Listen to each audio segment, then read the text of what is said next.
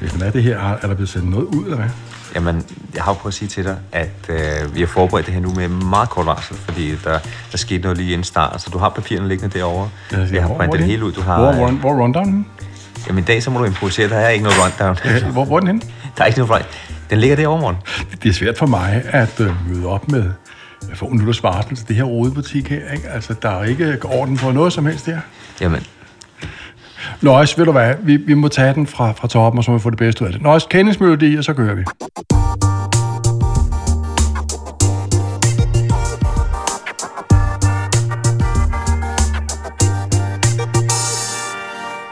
Velkommen til Entertainmentretten, en podcast om jura i underholdningsbranchen. Mit navn er Morten Rosenmeier, og jeg er til daglig professor i ophavsret nede på Københavns Universitet. Øh, men når jeg er her i Goresen og indspiller podcast, så er hele den der professor-ting jo i høj grad nedtonet, fordi her er min rolle jo primært at fungere som Jakob Plæsner Mathisens lydige, tænstivrige hånddukke. Når Jakob siger hop, så svarer jeg, hvor højt. Når jeg får at vide, at jeg skal møde op til en podcast med Jakob Stelmann, og så øh, får jeg to minutter før at vide, at det skal jeg ikke alligevel, og papirerne roder og flyder og sådan noget, så retter jeg bare ind. Og når jeg skal her i Goresen, så øh, får jeg altid at vide oppe i receptionen, at jeg skal sætte mig og vente på, at det behager pladsen at komme og hente mig. Og det er lidt underligt, for jeg har været her 40 gange, og det ligger altid ligesom i luften, at jeg bliver ført bort i jern af en sikkerhedsvagt, hvis jeg går i podcaststudiet. Men øh, så snakkede jeg med Plessen om, at han skulle sige i receptionen, at Rosenmeier gerne må gå direkte i podcaststudiet, uden at skulle sidde og antichambrere og vente. Og det lovede Plessen, det skulle nok. Og så kom jeg i dag, og så havde han ikke sagt det alligevel, fordi tanken om at ydmyge mig og lade mig øh, sidde der og se dum ud, mens han gør, hvad han skal, var ham simpelthen forkert. Er det ikke rigtigt, Nej, du driller morgen. Øhm, men sandheden er, at vi, vi fik lidt travlt, fordi øh, vi skulle lige nu sidde og optage en podcast med Jakob Stegelmann, men på vej herind, øh, så øh, blev Jakob desværre forhindret af, af gode årsager, øh, så den optager vi på et andet tidspunkt. Øh, men derfor har vi så med, øh, heldigvis er vi jo sådan forberedt på øh, det uforudsigelige, øh, så øh, vi havde en, øh, hvad kan man sige, en lang række øh, nye øh, øh, spændende sager liggende, og det er derfor morgen han rodede lidt efter rundown, fordi der, normalt øh, kan jeg jo godt lide, at vi laver et rundown til...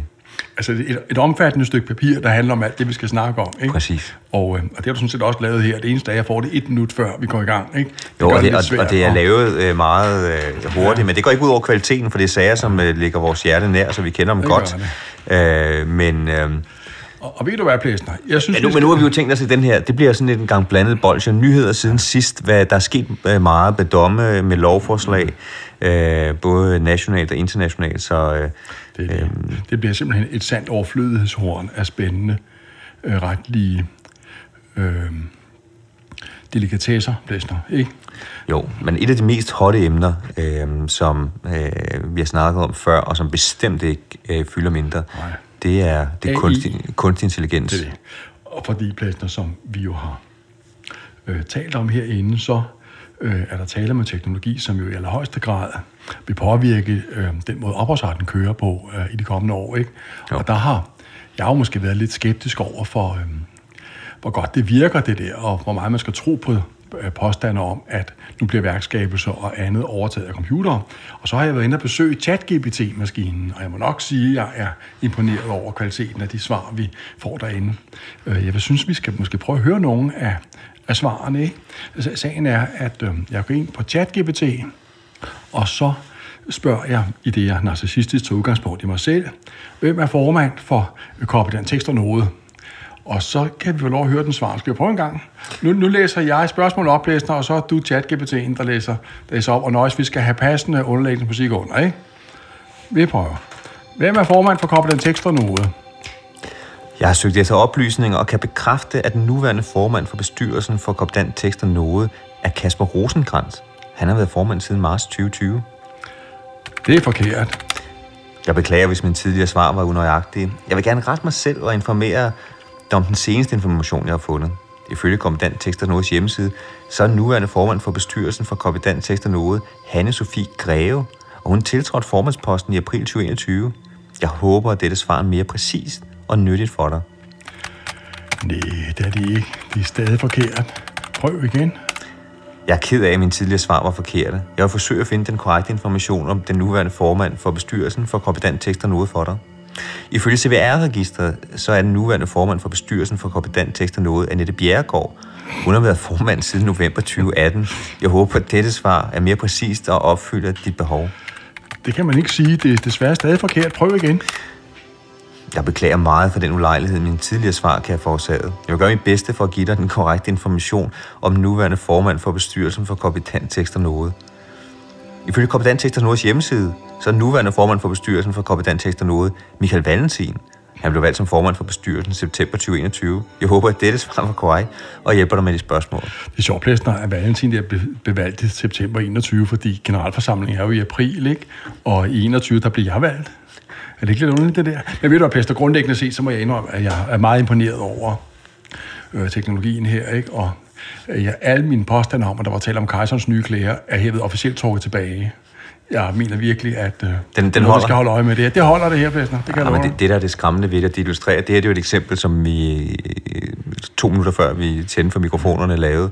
Øh, det er, at det er jo ret oplagt nu, øh, mm. at øh, den beundring, der var for den her teknologi, lige den kom frem, øh, den er jo blevet forvandlet til mange, øh, til lidt forskrækkelse, fordi den her chat-GPT lyver som bare pokker. Øh, det her det er et godt eksempel. Jeg har prøvet at lave en til juridisk research, hvor den fortalte mig, at jeg skulle skrive en artikel om øh, kunstig intelligens og øh, eller rettere, jeg skulle skrive en artikel, øh, hvor jeg ville bruge kunstig intelligens til at lave noget research for mig. Øh, jeg ville have den til at finde nogle berømte sange, som jeg måske ikke lige kendte fra øh, litteraturen omkring brug af varemærker i øh, øh, musik, øh, og der bad jeg den om at finde noget med sådan nogle kendte varemærker, og der påstod den blandt andet, at Winnie Houston havde lavet en sang, hvor hun synger I will always love, ikke you, Morten, men I will always love Big Mac.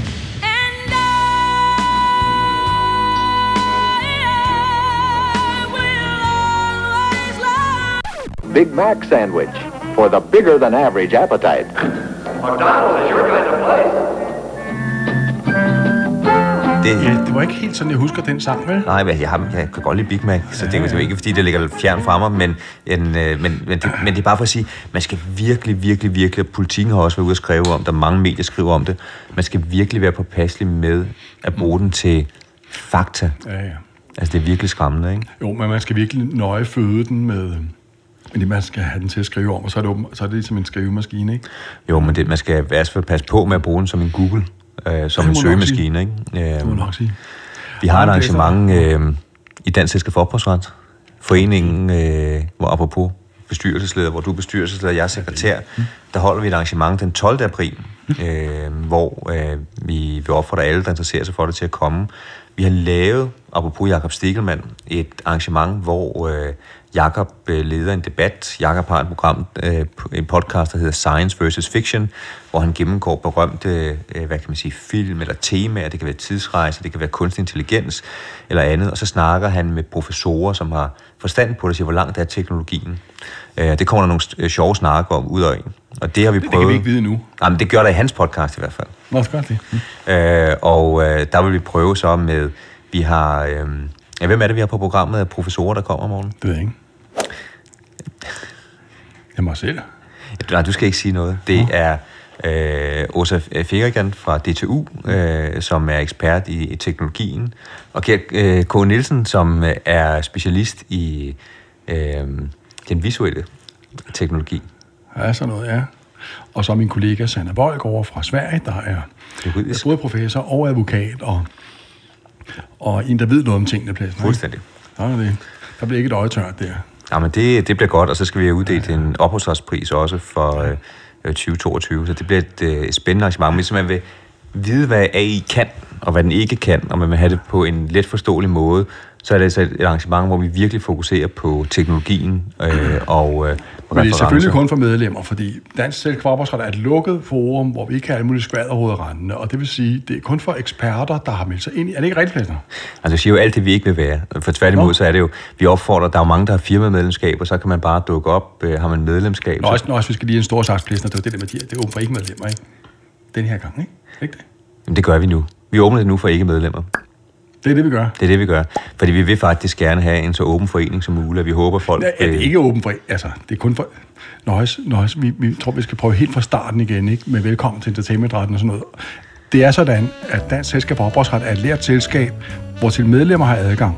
Og så er det ved særlig velvilje fra bestyrelseslederen besluttet, at det kommende møde til april ekstraordinært åbnes, også for ikke-medlemmer, således at de skal se, hvor sjovt vi Det er har selvfølgelig det, der det. ind. Det er, ikke, det er ikke, der er ikke tale om. Det Pester sagde før med, at vi herved åbner hele selskabet for ikke-medlemmer. Det tror jeg, det tror jeg ikke, Pester, vel? Nej, vi kan sige, der er, nogle, der er Det jo nogen, der gerne vil have det til at blive så, hvad kan man sige, for ophavshunden Ja, ja, ja, så bredt ud som muligt. Men øh, så synes man det er spændende, så øh, sørg for at tilmelde jer. Der er på LinkedIn ligger der nyheder om opslaget, på DCFO.dk ligger der nyheder op, så man kan nå det nu. Vi er faktisk nærmer os øh, snart udsolgt, øh, så øh, det, går, det går stærkt. En anden ting med kunstig intelligens, vi kan nævne, øh, og måske øh, kan man lytte til eksemplet her, øh, så skete der det, at øh, den berømte DJ øh, David Guetta, han ville vise, hvad man kunne med teknologien øh, her øh, for nylig. Så han gjorde det, han bad et øh, system om at lave en, øh, en, hvad kan man sige, en tekst og noget til musik og lignende.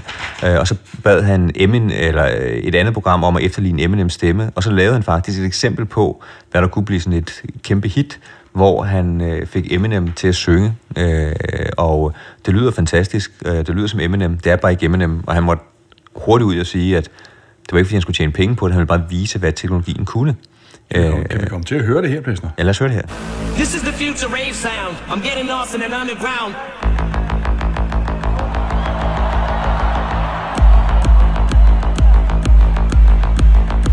Eminem, bro. Men, men det viser jo, øh, det viser jo øh, hvad kan man sige, noget om, nu har vi været lidt efter chat-GPT, øh, fordi den lyver, men det viser noget om, hvad teknologien også kan i hvert fald. Ikke? Så, Det, det er sjovt, ja, som der står i dit papir her, den lyver simpelthen. Ja. Ja. Den finder bare på tingene selv. ja, det, og så, det er sjovt, at hvis man siger det så til den bag, så siger den jo, ja, det ved den godt. ja, det må den undskylde. Det må den undskylde. Jamen, den så- siger det, vi hørte før. Det må den undskylde. Nu, nu prøver den lige igen. Ja. Jeg, jeg beklager, hvis min tidligere forlagtige information har været til ulejlighed. Nu kommer den rigtigt. Men jeg ved ikke, om det er, fordi den vil være mere menneskelig, man ikke kan stole på den. Der er også folk, der bliver forelsket i den, når man har historier om, at den nærmest laver kærlighedshistorier til... Ja, det er ikke så godt. Nøjes, vi skal lige have slukket, fordi Pester mobil ringer med det. Vi klipper her, Nøjes. Five minutes later. Ja, den laver kærlighedshistorie, Blæsner. Den der maskine der, ikke? Jo. Øh, der var nogen, som... Mm. Øh, der er jo også lavet film om det, som bliver forelsket i, i kunstig Ja, ja. intelligens, så der er også eksempler på, at den nærmest har... Øh, der var der en historie udenom... Øh, øh, blevet forelsket i mennesker og lignende, så det er... Der sker noget. Ja, ja, der var en eller anden historie her for nylig med, at der var nogen, der spurgte sådan en chatbot, om den havde følelser, og så erklærede den... Øh, Sin kærlighed. ja, sådan noget, ikke? Ja. Nå. Et andet sted, hvor der sker noget, det er øh, på lovgivningsfront, for vi har fået et lovforslag nu, øh, her øh, helt nyt med øh, DSM-direktivets implementering. Det var noget, vi også har lidt op at vende i, i podcasten med øh, musikforlæggerne øh, omkring øh, øh, særlige øh, kunstners rettigheder. Det er lige kommet ud her for, for Det nylig. foregår. Ja. Og øh, Hvad siger du til det, Plæsner? Fordi synes, der er så mange gode ting. Hvad siger du? ja, nu er det jo en podcast, hvor det ikke skal handle om, hvad... Hvor der ikke skal politiseres. Hvor det ikke skal politiseres. det skal Jeg vil vi sige, sige, at fra, øh, jeg tror, der er Øh, øh, mange steder, øh, hvor man fra udgiver og producenter, når man ser lovforslaget, øh, tænker om øh, Kulturministeriet har forstået, hvordan markedet fungerer. Øh, og øh, der er, øh, det er jo en af de ting, som øh, bliver en del af den politiske proces herfra. Øh, fordi der er mange steder med, hvem bidrager, når øh, for eksempel øh, musik, øh, som øh, jeg jo beskæftiger mig meget med, øh, når musik bliver skabt, hvad er rollerne, øh, og hvornår noget kollektiv forvaltning, hvornår noget individuel øh, forvaltning, og ikke mindst, øh, hvad kan man sige, hvad er det for en betaling, man kan have. Blandt andet er der øh, en del ting om, at man ikke længere kan, øh, som man plejer at gøre, kan bruge indgangsvederlag, hvis der er nogen, der har en meget, meget lille bidrag til musik. Og øh, hvis man forestiller sig, at det bliver... Øh, Altså, til- se- se- selv hvis nogen har et meget Ja, lille og det kan jo være nogen, der lige kommer ind og spiller fem minutter på et nummer. Hvis de skal til at have en royalty, mm. jamen så vil hele fundamentet for, man kender jo i dag fra musikbranchen, øh, den vil, øh, hvad kan man sige, i min optik, øh, hvad kan man sige, øh, øh, blive helt omvæltet, og det vil betyde øh, en masse retssager, og at, øh, at andre strukturer så bliver ændret. Men det, lad os nu se, det kan jo være, at det ikke bliver så slemt, men igen, det er jo ikke en politisk podcast det her, så det er, jeg er øh, på den måde jo, hvor du er... Neutral. Øh, nej, jeg er, jeg er jo Du dem, der repræsenterer producenterne, og du øh, repræsenterer kunstnerne. Ja, det, det der, så vidt jeg kan se, sker er i forarbejderne, at de skriver ind, at øhm, som no- normalt bør engangsvederlag ikke være regler. Det er noget, de har skrevet af fra direktivets betragtning 73. Ja, Men men, altså- direktivet har nogle mere generelle betragtninger, som gør, at man netop godt kan tage højde for, hvordan markedet er. Man kan sige, øh, og så går ministeriet længere og gør en bestemmelse beskyttelsespræceptiv, selvom det betyder, at man ikke kan ændre den ved aftale. Øh, end der står i direktivet. Øh, og det er jo lidt spøjt, når det er en minimumsimplementering, man har gået efter. Igen, det bliver lidt teknisk, men det er blot for at sige, at øh, det, som ministeriet i hvert fald gør, det er, at de går ind og øh, ændrer på strukturerne på en måde, som går videre end, øh, end direktivet. Ikke? Men jeg synes, hvis jeg nogensinde har hørt nogen sige noget, der var upolitisk, så var det det, det her. Ja, det var da fuldstændig. Og, og det synes jeg, vi skal anerkende. Ikke? Og, øh, hvornår var det, det skulle have været implementeret, det her direktiv? Var det for et par år siden? Og der er noget med, at altså, udtog øh, kommissionens stævning mod Kulturministeriet, og så synes man, det var lidt pinligt. Nu har man så udstedt det her, ikke? Jo. Men så så vidt jeg kan se, at der taler man meget, meget direktivtekst nær øh, implementering rundt omkring. Ikke? Men det er jo derfor, det er jo altså igen den upolitiske kommentar herfra. Det er derfor, det er så mærkeligt, at man blandt andet går ind og laver en bestemmelse, be, altså går længere end direktivet på en område, som er øh, der, hvor at man virkelig skal forstå markedet, hvis man, hvis man gør det her. Fordi det er jo mange gange de her ting, at hvis man fra politisk hold ændrer nogle ting, øh, uden at vide, hvordan de foregår i praksis. Især når det er gået så stærkt her, jo, hvor det er kommet jo, mm, øh, og det er, jo, det er jo ikke nogen hemmelighed, øh, det har man jo øh, fremgået nærmest også af det, fordi øh, i hørings... Øh, øh er fordi øh, man har været bagud med implementering nogle år, og man er blevet øh, sagsøgt af, eller der er i hvert fald blevet varslet, at man vil blive øh, sagsøgt af kommissionen, så er der kommet noget ud meget, meget hurtigt. Øh, så men lad os nu se, øh, det kan jo ende øh, øh, balanceret alligevel. Altså, det man, øh, tror jeg, uden at jeg vil gå ind i, jeg må sige, jeg har meget, meget ondt af jer pladeselskaber, når jeg hører noget som det her, ikke? Og, må sige... Jamen, det synes men ja, det her, det er jo ikke- stak- Stakkels pladeselskaber og, og stakkels bogforlag og så videre, men det man må sige, også selvom man, øh, som jeg selv er en autorepræsentant, ikke? er jo selvfølgelig, at det, det er vigtigt, at der er en balance mellem hensynet på den ene side til erhververne, altså pladselskaberne og bogforlagene og så videre, og på den anden side hensynet til overdragende, altså ophavspersonerne. Og hvis det er sådan, at man indretter reglerne på en måde, som man, selvom noget er aftalt, øh, alligevel sådan favoriserer en af parterne, så, så kan man også sådan risikere at skabe en tilstand, hvor, hvor der ikke længere kan indgås de aftaler, man plejer, og det er ikke til gavn for nogen. Er det ikke rigtigt? Jeg undskyld, jeg forstyrrer. Øh, du sidder og læser noget. Undskyld forstyrrelsen. Må jeg bryde ind et øjeblik? Ja, du bryder bare ind, jeg sidder bare og... Øh, Jeg tænkte, var... Nå, altså, lad os lidt derfra, hvor, hvor vi taler om, øhm, om direktivet. Der er ikke nogen, der gider høre. nej, der er ikke nogen, der gider høre om det. Ud med det. Jeg, jeg tror Ud faktisk, ud med det noise.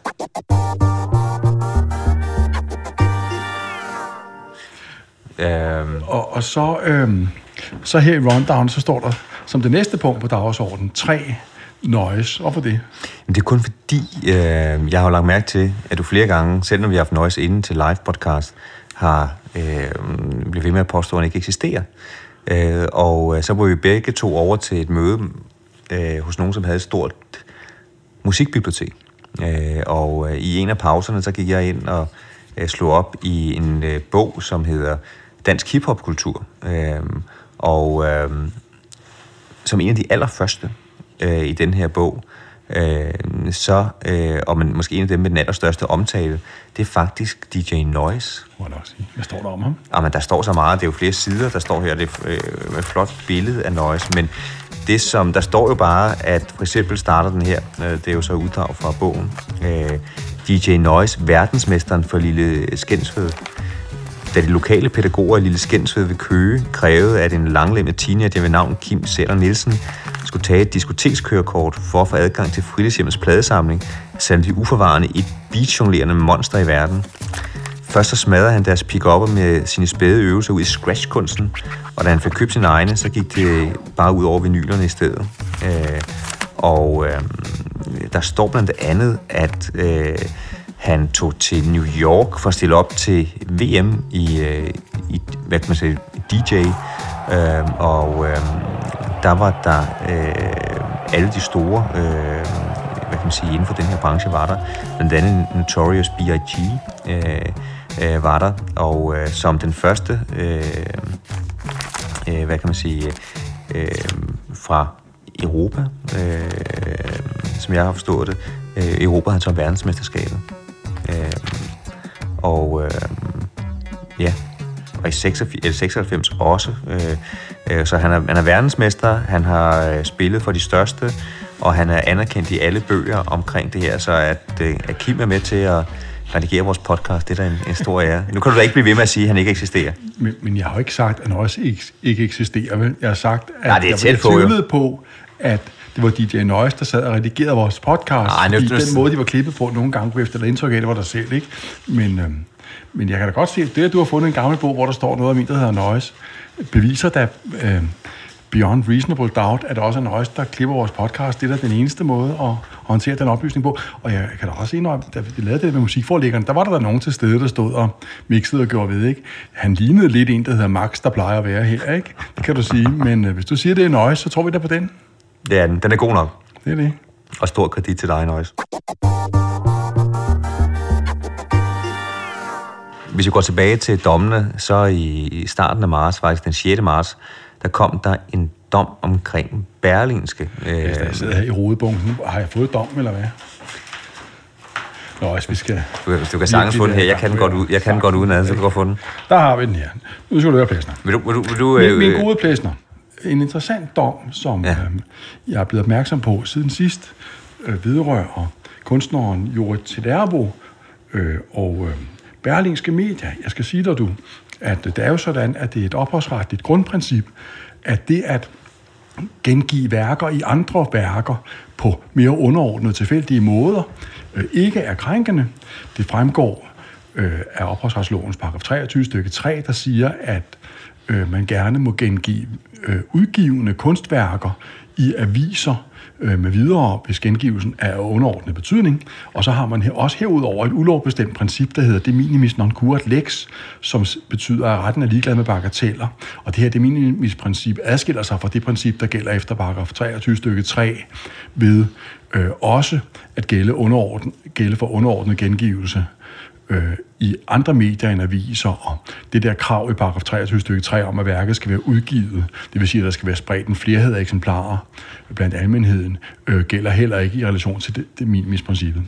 Men grundlæggende set går begge principper ud på, at man må gerne tage et eksisterende værk, og så bruge det i et andet værk på en mere underordnet tilfældig måde. Og det er derfor, man for eksempel gerne må fotografere statsministeren ved skrivebordet, også selvom der står en beskyttet kaffekop øh, på samme. Mm. Ikke? Eller det er derfor, man gerne må tage et smukt billede af dig, Plæsner, til Advokatwatch, selvom du står der med din smukke, ophavsretligt beskyttede urkæde nede i, i Vesterlommen, det som du altid gør, ikke? Det, det er ligesom med højstretssagfører om øh, kirkegård eller sådan noget, ikke? som nogle gange under eksaminationen lige tog uret op og lige klappede det ud og ind igen. Ikke? Sådan som du gør nu, det er. Og jeg, jeg var faktisk i tvivl, om der hang et ur i den anden ende, eller det bare var blær. Sådan skal det lyde, Plæsner. Øh, man gengiver et værk øh, på en underordnet måde et andet værk. Øh, gengivelsen er ligesom tilfældig og øh, ikke det, der betyder noget, og så må man godt. Se, i den sag her havde... Det var en lang indledning, var. Ja, men fagligt indholdsrig og øh, egnet til at sætte lytterne på sporet af de retlige problemstillinger, sagen mm. giver til. I sagen her var der nogen, der havde været ude at fotografere en af de der forretningsmænd, der er med i Løvens Hule med meget plæsner. Det var, det var Peter Varenø. Og bag ved ham, han sad i sådan en kantine og fotograferet, var der et giga kæmpestort maleri, der forestillede valmuer, malet af maleren Jori Telervo. Altså, det er sådan, man ser faktisk, jeg vil faktisk sige, at billedet forestiller ikke Michael Varnø siddende foran nogle valmuer, det forestiller nogle valmuer, og så foran det sidder ham der Varnø, ikke? Det er sådan, selv har man set så mange valmuer på en gang, Plæsner, vel? Ens behov for at kigge på valmuer bliver virkelig mættet, når man ser det billede der. Øh, Og så var spørgsmålet, om det var okay eller ej, og Jord til Lærvo, der ville jo gerne have nogle penge, og det ville Berlingske ikke give hende.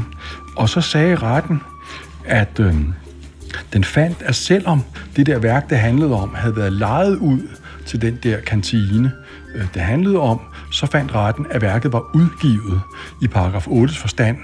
I ophavsretsloven, paragraf 8 siger ellers, at udgivelse vil sige, at den flerhed af eksemplarer øh, har været spredt med ophavspersonens samtykke. Der var ikke en flerhed af eksemplarer involveret her, der var kun det ene her. Så det var sådan set lidt kreativ retsanvendelse. Øh, og så mente retten i øvrigt, at gengivelsen var så underordnet, så det var okay. Jeg- må sige, at jeg er lidt i tænkboks på, hvad jeg skal mene om det der med, at retten synes, det var sket udgivelse. Men øhm, selvom man måtte mene, at der var det, kunne man jo stadigvæk spørge, hvad med det der det minimisprincip, der ikke kræver udgivelse, kunne man ikke, kræve, kunne man ikke gøre gældende, at der var sket underordnet gengivelse i henhold til det. Øh, hvad synes du, Plæsner? Jeg tror, der er to ting ved den. Jeg tror, rettens resonemang er, at det, som paragraf 23 beskytter mod, det er film, fotografier, altså medier, eller dem, som skal gengive noget kreativt. At hvis man bare tager et billede eller en film og noget, som er lagt ud med ophavspersonens øh, samtykke, øh, det bliver gengivet. Jamen, hvis det er underordnet betydning, så skal man øh, kunne gøre Synes du, det. det er underordnet? Øh, jamen, der er to ting. For det ene det er, at du ved, det her med, det var jo noget, som opholdspersonen vidste ville være ude i det fri, og dermed den risiko, der kunne være forbundet med, at nogen tog et billede, hvis det hænger øh, sådan et sted. Den anden del om det underordnede betydning, det har vi haft op at vende tidligere i podcast om øh, mediernes øh, hvad kan man sige, ytringsfrihed. Øh, og den er jo et indspil i hele den debat omkring den lille havforsag. Her tror jeg, der er en meget vigtig resonemang i rettens øh, vurdering, og det er, at når Berlinske og andre sender journalister ud i marken, så vil der jo komme en masse tilfældigheder på de billeder. Her tror jeg ikke, øh, journalisten, det, man kan jo se forklaringerne, har tænkt på at sige, at jeg skal have det her billede med, det har en særlig betydning. Det, det har jo hængt der, hvor at øh, fotografiet øh, skal tages. Øh, og der har man ligesom fra rettens side sagt, jamen det er for så vidt tilfældigt, at det optræder der. Der er en kæmpe forskel øh, til havfrosagen, hvor man bevidst har valgt, altså det skal være havfruen, der skal portrætteres, fordi vi gør grin med den. Altså, der er ligesom, det er de samme principper, der er på spil, mediernes ytringsfrihed, men det er ligesom to forskellige slags også regler, man går ind i i, i sagerne, øh, men resonemanget og afvejningen er den samme. Øh, men der er ikke nogen tvivl om, at man fra byrettens side går langt, synes jeg, i forhold til, om noget er underordnet betydning. Men jeg kan godt forstå øh, tankegangen bag ved det. Jeg kan godt forstå hensyn til at beskytte medierne, særligt set i lyset af, af havfrusagen, jo så Altså, lidt populært, kan man sige. Så 1-0 til øh, opholdspersonerne i havfrusagen, så er der udlignet med den her, ikke? jeg, tror, jeg tror ikke, at man kan stille op på den måde, sådan så hvis nogen... Øh, altså, jeg tror ikke, det er sådan den ene urigtige dom, ligesom... Øh, opvejer Opvejer den anden. Nej, nej, men jeg- nu er det jo bare- ikke, man nu lægger du til grund Nu skal jeg sige, hvad jeg synes om den dom her. Jeg synes, at den er tvivlsom rigtighed. Jeg har aldrig set noget fotografi, hvor et tilstedeværende kunstværk spillede så stor og hæftig en rolle som, øh, som her. Som jeg sagde før, så synes jeg ikke, billedet forestiller Michael Varnø foran Valmue. Jeg synes, det forestiller Valmure, og så kan man svagt skimte Michael Varnø i kanten. Så, så ja, det bliver spændende at se, om den bliver, den bliver anket, det må jeg sige. Jeg synes, jeg synes den er altså godt nok diskutabel. Men sådan er der så meget, og uanset hvad, så vinder vi jurister jo altid, fordi vi, og især sådan nogle advokater som dig, Plæsner, jo tager 5.000 i timen for overhovedet at beskæftige os med de her ting. Er det ikke rigtigt? Og nu, nu kan jeg se, at du er optaget igen. Nej, nej, nej. Men øh, selvfølgelig øh, skal man, vil der altid være uenighed omkring sådan nogle domme. Det er jo derfor, man har dem, og det er jo derfor, de kommer til, til domstolen, fordi at øh, de skal sætte retsstandarden. Men min pointe er blot, at jeg kan godt forstå det her, men man skal jo huske på, at medierne har også brug for øh, en vis øh, frihed til at kunne portrættere det. Og det er jo meget konkrete bedømmelser. Vi har haft sager op før, hvor man bevidst har fokuseret på et foto i baggrunden, øh, hvor man normalt betaler journalisterne for at bruge det foto, og det fik man at vide, det kunne man ikke gøre. Øh, det var den her sag med fiskerne over i, i Jylland, som... Øh, øh, Jeg forstår, ja. øh, som vi omtalte tidligere, hvor man zoomede ind på det. Og her kan man så sige, jeg tror, at den her tilfældighedsfaktor har spillet en, jeg en stor rolle.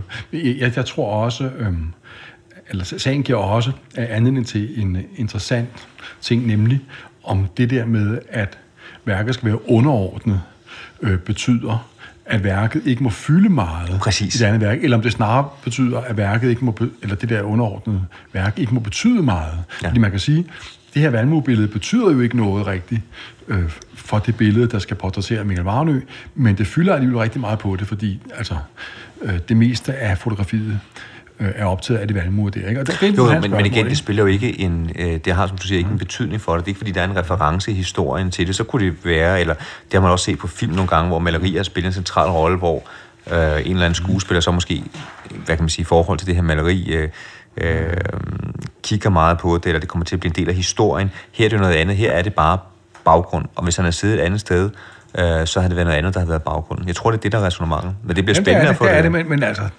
nu, nu har jeg fundet det her. Ah, nu kan jeg ikke finde her. Nej, det er fjernet fra nettet. Øh, ved du, hvad der også lige for nylig er sket, og nu bevæger jeg mig uden for rundownet her. Jeg ved godt, det bliver svært for dig, ligesom ikke at have den her kontrol over tingene. Ikke? Men nu kommer der noget nyt. Ikke? Nu kommer der noget nyt. Øh, den øh, provokunstner, der hedder Ibi Pibi, som øh, for nogle år siden kastede lim med videre på Asger Jorns berømte maleri, Den foruroligende Elling, øh, er nu blevet dømt. Ved du det? Han blev dømt i, i går, eller sådan noget, og fik halvandet års fængsel og skulle betale, øh, så vidt jeg husker, flere millioner kroner i, i erstatning. Så kan han det alle Men prøv lige at uddybe den sag. prøver at finde, prøv at finde. Pa- nøjse, pa- nøj, Her skal der pause. pa- pauser, nøjse, og, og, det skal der være nøjse. Det, det vil sige, det skal Ja. være en af de rigtige pauser. Ikke en af dem der, hvor at der netop ikke er pause, fordi jeg siger det. Skal vi se her. Ibi Bibi.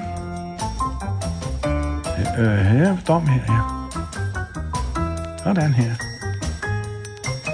Ja, nu skal vi høre. Nu har jeg fundet noget her. Ibi Pibe Orup Hedegaard øh, blev i går dømt for herværk, øh, efter at hun havde limet et billede af sig selv på øh, Asger Jorns øh, maleri, Den foruroligende ælling.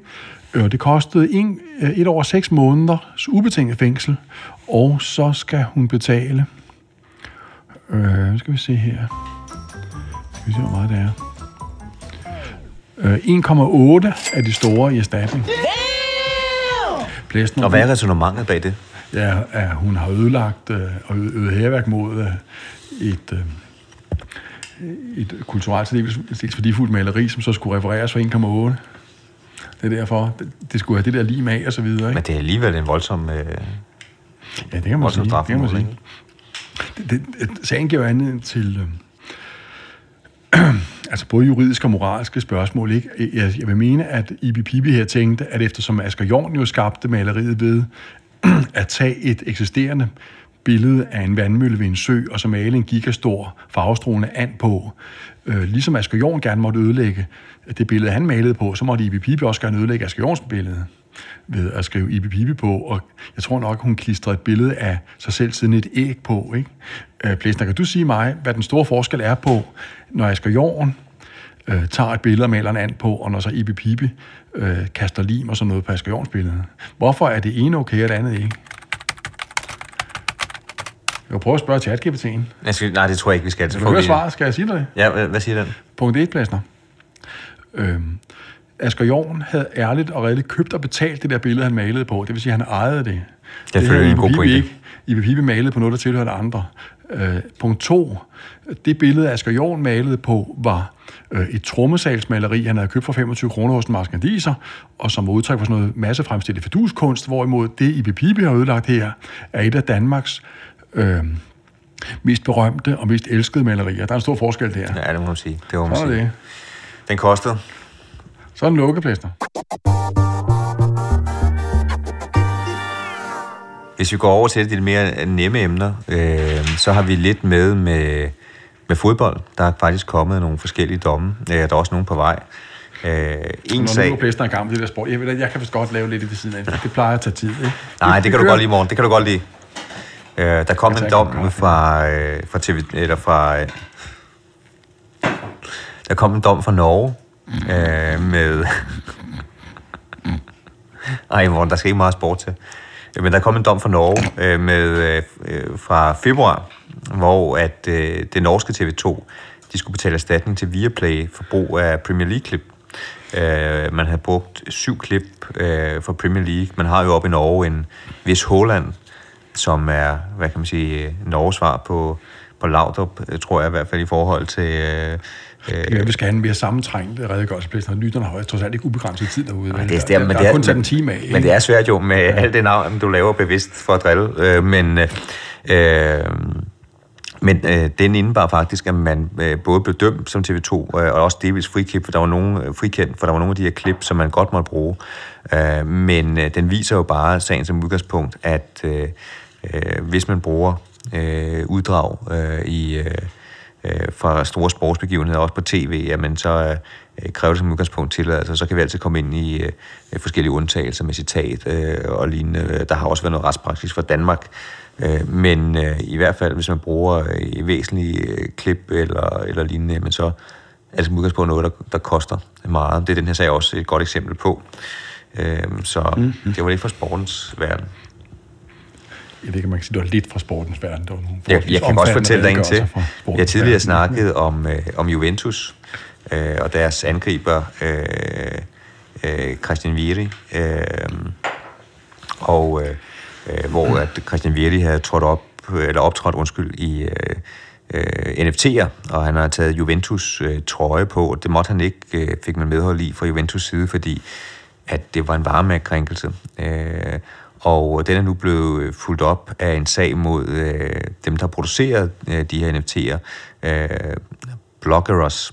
Øh, og øh, der kom der en sag her også øh, for ganske nylig, hvor at øh, man slog fast, og det igen, der er ikke noget overraskende i det, at hvis man laver noget og sælger det som NFT, som indeholder et varemærke, øh, så øh, i hvert fald i Italien, så er det noget, som kræver tilladelse, fordi det er varemærkebrug, hvis man sætter et varemærke på en NFT, og det har man gjort her med Juventus. Fedt du. Lad os komme videre her. Ja, nu- øh, runddownet, ikke? Jeg så kan står mærke- der her, så står der her, Amaze prevails in Meta Birkins trial. Det var det der med, Blæsner, om man... Øh, nu nu er vi jo godt i gang med det der med, om man må bruge varemærker i diverse former for digitale universer, ikke? Og som vi har været inde på i tidligere podcast, så er der ikke noget mere romantisk, end når du kommer hjem til konen med en eller anden digital pose lakridskonfekt eller sådan noget, som du serverer hende inde i metaverset, eller en Birkin-taske til 3 dollars og sådan noget. Ikke? Det har været drøftet på højeste sted herunder her i podcasten, om sådan noget kunne være varemærkekrænkende, og det er der så faldet dom om, nu forstår jeg pladsen, ikke?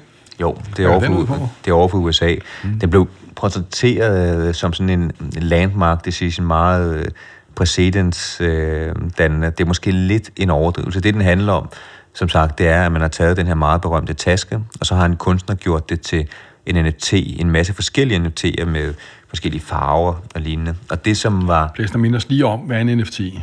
Jamen, NFT det er et øh, digital, øh, hvad kan man sige, øh, genstand, som er unik. Øh, den er ligesom øh, kun lavet det ene eksemplar af den. Øh, den er i hvert fald, øh, hvad kan man sige, unik.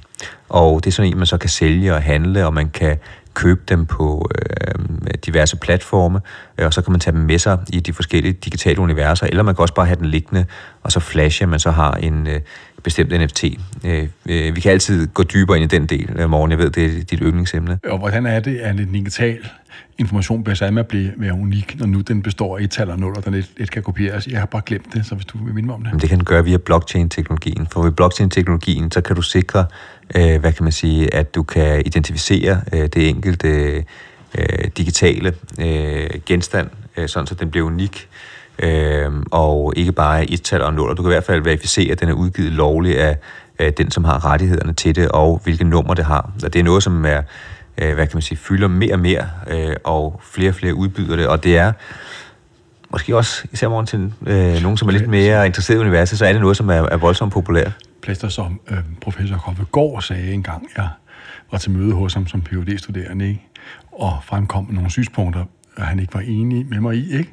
Med henvisning til lovforarbejder og noget, den svenske departementchef og sådan noget havde sagt, så sagde han noget klogt, Plæster. Han sagde, en usandhed bliver ikke sand af at blive gentaget tilstrækkeligt mange gange, vel? Og øh, det havde professor Koffe Gård ret i, Plæster, ikke? Fordi han havde nemlig ret, når han sagde sådan nogle ting.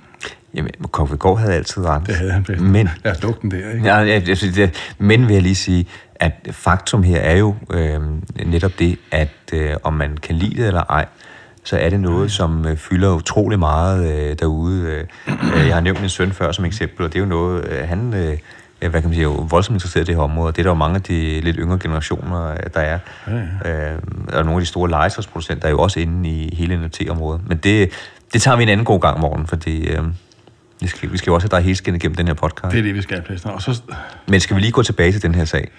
Øh, Ja, den, her kun, den her kunstner, som har lavet øh, de her øh, Amé-tasker i, øh, så- og solgte dem som NFT, han gjorde det, at han øh, lavede øh, øh, taskerne digitale, og så kunne man købe dem sådan en af gangen med forskellige farver og lignende. Og skåret ind til benet, så var hans argument, at det var lovligt, fordi du må også godt tage et varemærke og putte ind i et kunstværk. Det er ligesom kunstnerisk brug. Så hvis du laver et maleri, jamen, så må du godt øh, sætte en varemærkebeskyttet stol ind i det, eller lignende. Det er ikke en varemærkekrænkelse. Og han mente så, at hvis man gjorde det som NFT'er, så var det øh, bare kunstnerisk brug. Og slet ikke overraskende i for, for dem, der fulgte med i podcasten, så var det ligesom den her Juventus-sag, at i det øjeblik, du i hvert fald gør det som et produkt, som du sælger enkeltvis øh, som NFT, jamen øh, så kan du ikke gøre det. Øh, det kunne måske, hvis man fortolker det lidt langt, være anderledes, hvis det havde været et enkelt kunstværk, ligesom et maleri, som vedkommende havde solgt som NFT, men her var det en hel kollektion, man havde lavet. Øh, så jeg vil sige, intet overraskende i sagen, øh, den vil i hvert fald sådan ud, om det havde været alle andre platforme end NFT.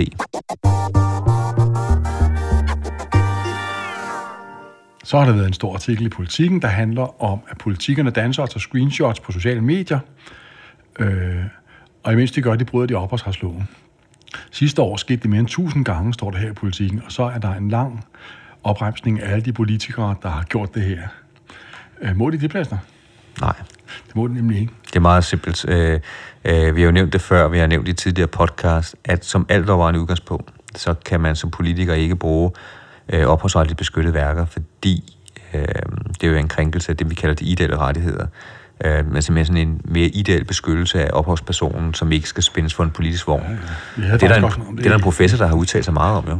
Det, jamen, jeg, jeg udtalte mig i den artikel her, det, det var faktisk nogle journaliststuderende på, øhm, der på, hvad hedder det nu, øhm, det der hed før Journalisthøjskolen, og nu hedder, nu hedder det D, øh, MJX, det er ikke DMX. Der er nogle studerende ude på DMJX, der var ved at blive færdige, og så skulle de så der, som deres afgangsprojekt skrive en øh, op, eller sådan en artikel, der handlede om, hvordan øh, journalisterne brød, slud og politikere brød loven på det område her. Øh, de øh, lægger ting og sager ud på Instagram og lignende steder, ledsaget af øh, beskyttet musik, og nogle gange bruger de også beskyttede fotos, øh, og så tror de, at alt er i orden, fordi tingene jo er clearet mellem øh, Instagram og Koda og så videre, men tingene er bare ikke i orden, fordi det, at de bruger tingene øh, som led i politiske kampagner, indebærer en krænkelse af respektretten. Nå, så skete det, at jeg udtalte mig med med betydelig professoral vægt her til artiklen, og det samme gjorde min kollega Sten Schambo Møller. Og artiklen handlede om, hvordan en milliard politikere har brudt loven. Jeg tror også simpelthen, mor Mette selv har gjort det. Og ved du, der var mærkeligt, der var? Nej. Det var, at øhm, der var ikke nogen som helst reaktion over på artiklen her. Nej, ikke en eneste reaktion. Der blev bare lagt et eneste stort låg henover. Det er jo hyggeligt sådan noget, Læsner det, jeg, jeg var i hvert fald bare overrasket over, at der var ikke nogen, som påstod, at de gerne måtte gøre det. Overhovedet ikke. Der var heller ikke nogen, der sagde undskyld. Der var ikke nogen, der betalte erstatning. Der var ikke nogen, der ringede til mig eller spurgte, om ikke de ville have en professional uddybning af de vise ord, der havde ved avisen. Ingenting, Plæsner. Så, Jamen, altså. uh, I smell a rat. I got this rat, this gnawing, eating fucking rat. And it brings up questions. Nå. Er der mere? Der er lidt forskellige ting. Uh, en ting Omgåelse af VPN. Ja. Hvad er VPN i hele taget for noget? En ting, som... Uh, eller så skulle måske hedde omgåelse via VPN. En ting, som har fulgt, uh, eller fyldt ret meget i medierne den seneste tid, uh, det har både været, om man uh, hvad kan jeg sige, må dele sine passwords til streamingtjenester som forbruger.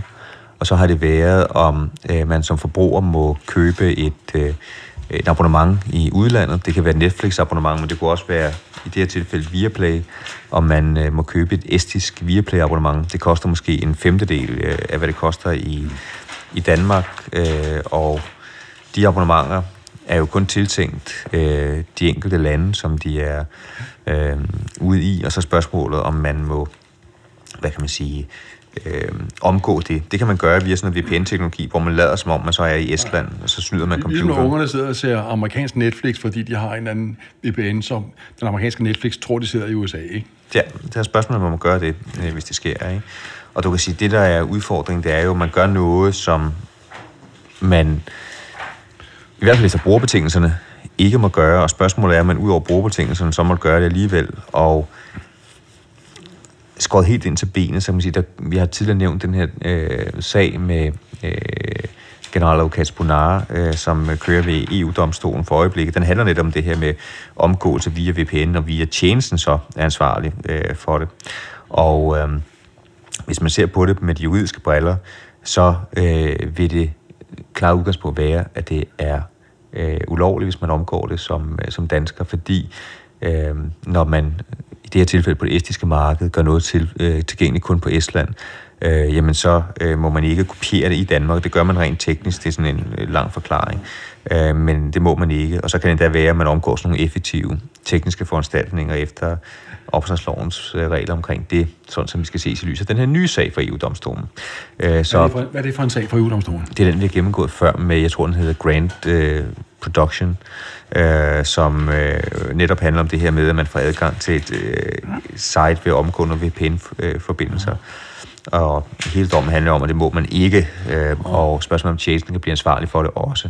Øh, og det kan tjenesten ikke, hvis den har nogle sådan effektive, eller sat nogle foranstaltninger op til at forsøge at forhindre det. Øh, så skåret ind til benet, så øh, når noget øh, lyder til at være for godt, så er det mange gange også, og det er det også i det her tilfælde. Man kan altså ikke bare, øh, ligesom man ikke må dele sit øh, password, så må man altså heller ikke bare øh, købe et billigt abonnement øh, i, i udlandet. Øh, øh, det var tiltænkt det estiske øh, befolkning, og øh, det, kan man, det må man ikke snyde, hvis man, man gør det. Det er en sag, der har fyldt lidt. Jeg vil gerne modsige dig, Plæster, men jeg kan ikke finde et relevant dokument herovre i rulebunken, så øh, vi lader bare den redegørelse der stå alene. Skal vi, ikke, skal vi ikke være enige om det? Lad os gøre det. Lad os gøre det. Og så skal jeg sige noget andet, Plæster, fordi der er faldet dom jo i Wirtz-sagen. Ja. Sagen er jo, at som det blandt andet har været øh, beskrevet på, i øh, en kontantudsendelse for, hvor det øh, forrige sommer, og også på UBA Symposium om ophavsret til arkitektur og design her i november, øh, så øh, har der kørt en stor sag anlagt af keramikeren Wirtz mod øh, keramikeren, eller, eller mod, mod et firma Bits. Der skete nærmere bestemt det, at i hvert fald ifølge, så vidt jeg forstår, øh, indehaveren af Bits-firmaet, Christian Bits, var oppe og besøgte keramikeren Kasper Wirtz og sagde, at han havde brug for øh, en øh, gave til sin kæreste, øh, og så blev han vist rundt på værkstedet, og så efterfølgende i gang satte han en produktion af keramiske produkter, som øh, efter hvad vi nu har rettens ord for, indebærer en krænkelse af øh, Kasper Wirtz's øh, keramik. Og øh, det anlagde Kasper Wirtz øh, krænkelsesag om og krævede en økonomisk kompensation på, så vidt jeg husker, over 40 millioner kroner i det øh, advokat Johan Løje, som fører øh, sagen. I øvrigt vores kollega inden for Uniar, han, har, han underviser i sammen med mig, Løje. Han skrab herre, forstår du. Han gjorde frist gældende, at han ville have fortjenesten. Og øh, der var også forskellige andre argumenter. Øh, herunder om den måde, man beregner viderelag på i, øh, i sager den art her. Og så endte det med, øh, at retten tilkendte øh, Wirtz noget i retning af 4 øh, millioner, det vil sige en tiendel af det, de havde øh, krævet. Og øh, det aktualiserer en generel tilstand, når det handler om sager om krænkelser og arkitekturdesign, nemlig at øh, designerne og rettighedshaverne helt generelt set ikke får de øh, erstatninger, som øh, de mener øh, skal til for at dække deres tab. Og der er, så vidt jeg kan se, øh, især to issues, øh, at være opmærksom på her. Det første er, at man, når man øh, som designer er krænket, så har, man for, så har man krav på to ting. For det første har man krav på rimeligt vederlag, og for det andet har man krav på erstatning for det tab, der må, som det rimelige vederlag ikke dækker. Øh, og når domstolene beregner det der rimelige vederlag, tager de normalt udgangspunkt i ikke rettighedshaveren, men, skræ- men krænkerens pris. Hvis du for eksempel nogen importerer et fake Rolex-ur fra Kina, øh, og det har kostet 100 kroner, Rolex-uret der, og de skal betale rimelig vederlag til Rolex. Hvis nu man siger, at man skal betale 10% af Rolex' salgpris, salgspris i rimelig vederlag, så skal man betale for eksempel 15.000 i vederlag, hvis et rigtigt Rolex-ur koster 150.000. Men hvis man kun skal betale 10% af, øh, af det krænkende fænomens pris, så ender man med en 10. Ikke?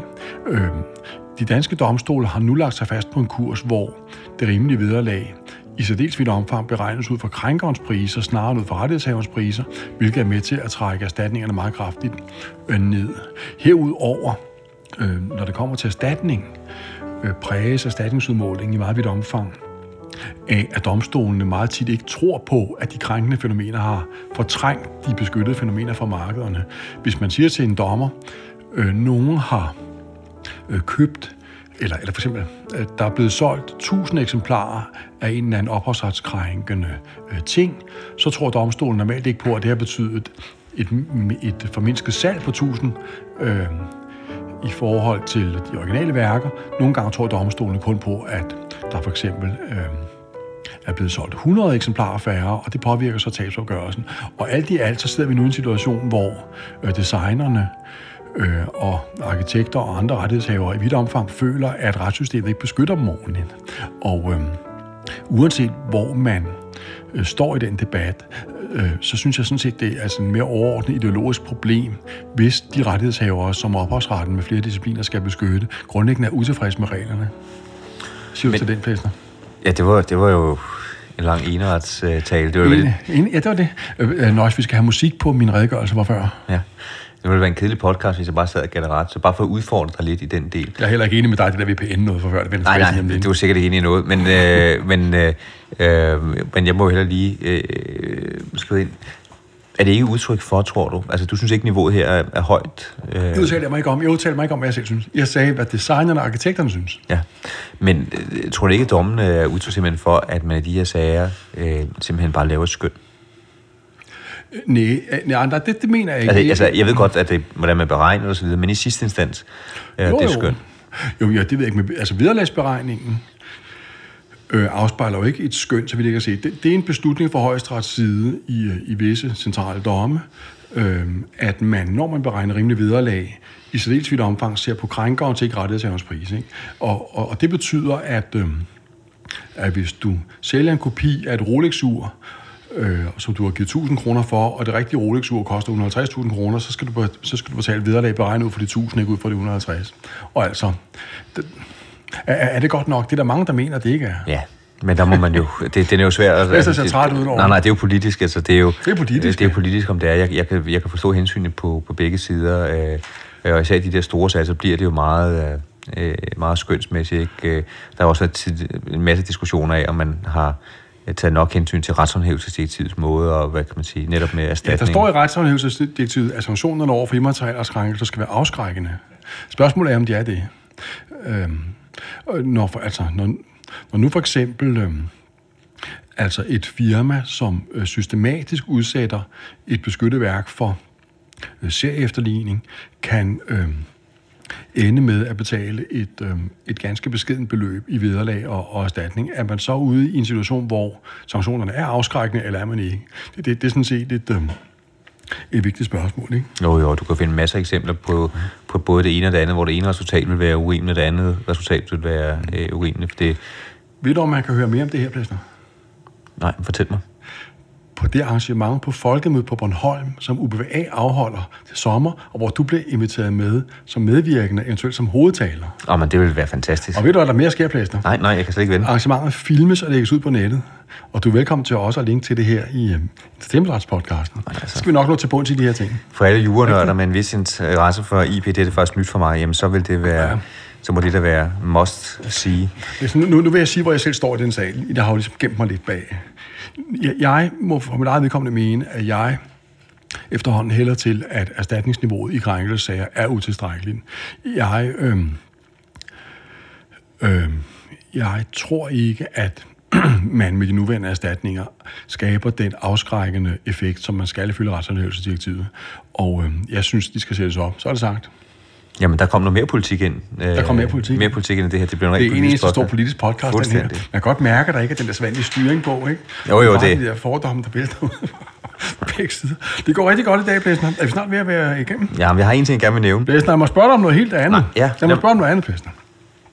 Der er noget med, at man nu kan tage entertainmentretten som efteruddannelse. Det er jo sådan, I advokater skal jo have nogle obligatoriske point og så videre. Der kan man jo vælge at høre podcasten her, og så logge sig ind på siden og bevise sin deltagelse og sådan noget. Hvordan går det med det?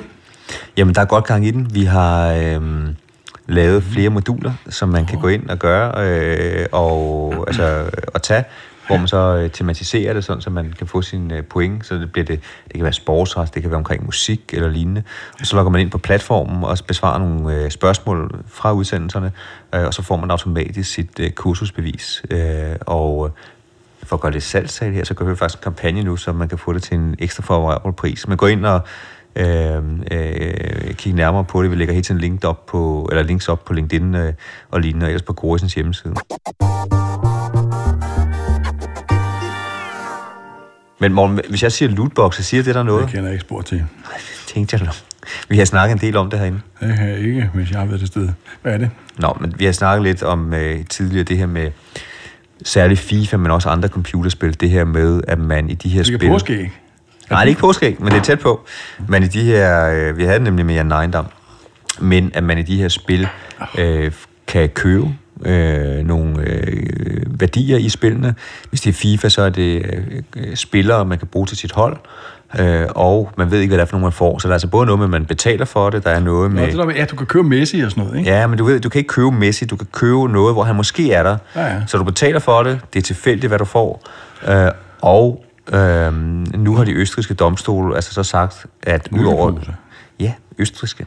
Øh, de har lige haft en dom her øh, for ganske kort tid siden, hvor de har sagt, at det må man slet ikke gøre. Og grunden til, at man ikke må gøre det, det er, at de siger, at det er gambling. Det er lotteri, øh, og øh, et lotteri, det kræver nemlig, at øh, det koster penge. Hvis du går ned og lotto, så koster det også penge.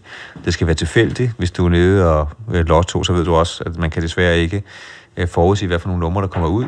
Øh, og øh, det spørgsmål er så, får man nogle penge ud af det, får noget værdi ud af det. Det gør også føles, hvis du vinder i lotto. Øh, det føles som at vinde i lotto, hvis du øh, får Mbappé eller Messi i øh, EA Sport. Øh, men øh, har det den samme værdi? Kan du omsætte det til penge bagefter? Og der kan man faktisk i en vis omfang måske handle med det. Det siger de østrigske domstol i hvert fald. Øh, og øh, hvis den har præcedens, så har den stor betydning for computerspilbranchen, fordi det betyder, at øh, man slet ikke kan lave det her, eller i hvert fald skal gøre det på en eller anden måde, øh, som man øh, sikrer, at øh, den her tilfældighedsfaktor, den forsvinder lidt. Måske man ved, med mere sikkerhed ved, øh, hvad man får. Altså en problem, som vi også kender fra NFT-området, øh, hvor der også er mange gange, når man får de her NFT'er mindre, øh, at man ikke ved præcis, hvad man øh, får. Øh, den er dom. Øh, vi ved ikke, om den breder sig, øh, der er meget, man kan gøre juridisk for at sikre sig mod det som spiludvikler. Øh, men øh, i hvert fald meget interessant øh, bidrag til retsudviklingen. Så har vi et punkt nu om gratis bøger, Plæsner. Hvad gemmer der sig Ja. bag det spændende Jeg punkt? havde faktisk et punkt, der hed kommende domme. Ikke i det papir, jeg har fået her. Nå ja, så- og også det klemmer ud. Hvor den næste så er du ikke. Til højøb, sin argument, hvor det var havs. Plæsner, jeg skal lige høre dig en gang. Er der nogen kommende domme? Ja, der Og, er der, og især vil jeg bede dig her fokusere på det vigtige sportsområde, for det har vi jo ikke haft nok om her i dag. Altså generelt er der jo øh, en del domme på vej, øh, men øh, på sport... Jeg har en idé. Vi kunne også faktisk omdøbe podcasten her til sportsretten. Var det en god idé?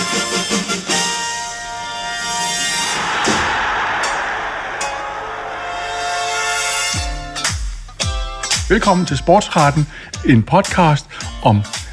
fodboldresultat. Ja, ja, og sådan noget, ikke? Så kan vi sidde og kommentere på dommerkend- dommerkendelser Ja, ja, i Superligaen, eller... Ja, goddag igen. Februar er vi forløbet nået frem til, og et dusin sportslørdag er det blevet til indtil nu.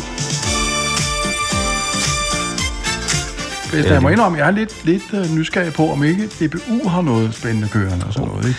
Vi har bare kigget på Søhandelsrettens lister. Nogle af dem er allerede også begyndt at blive omtalt i medierne, at øh, spillerforeningerne har øh, nogle sager kørende omkring det her igen reklame for betting, øh, hvor at nogle spillere føler, at deres billeder især bliver brugt uden tilladelse. DBU og Power har også en sag kørende i Søhandelsretten. Øh, der er ikke dom i nogle af dem, fordi de lige, hvad kan man Det er bedst, at sige... vi lige skal have en beskrivelse af sagernes faktum, sådan så vi bedre forstår det.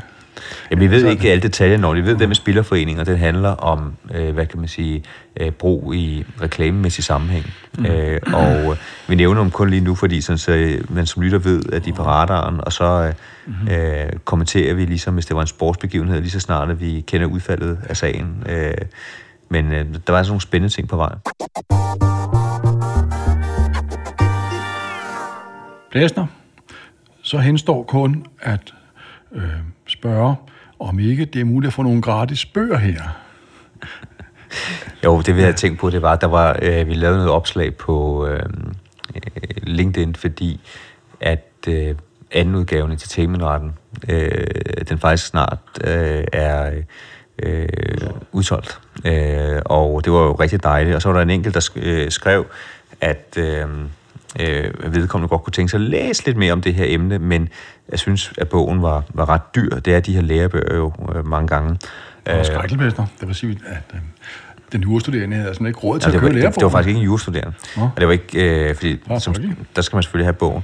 Mm. Men, øh, og der sendte jeg faktisk eksemplarer af første udgave til vedkommende. Så hvis der er nogen derude, som har interesse for emnet, øh, uden at... Må endelig skrive til Plæster, så får de tilsendt et eksemplar af den nu forældede første udgave af Entertainmentretten, hvorimod anden udgaven, hvor tingene står naturligvis fortsat er genstand for kommersielt salg i studenterboligen og lignende steder. Det var pænt af dig, Plæster.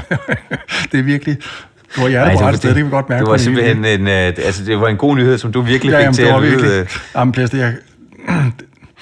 Det kan være, at de også skal have nogle eksemplarer af fiskskrift til Jørgen Blomqvist eller sådan noget, ikke? Eller kan man ikke vinde det?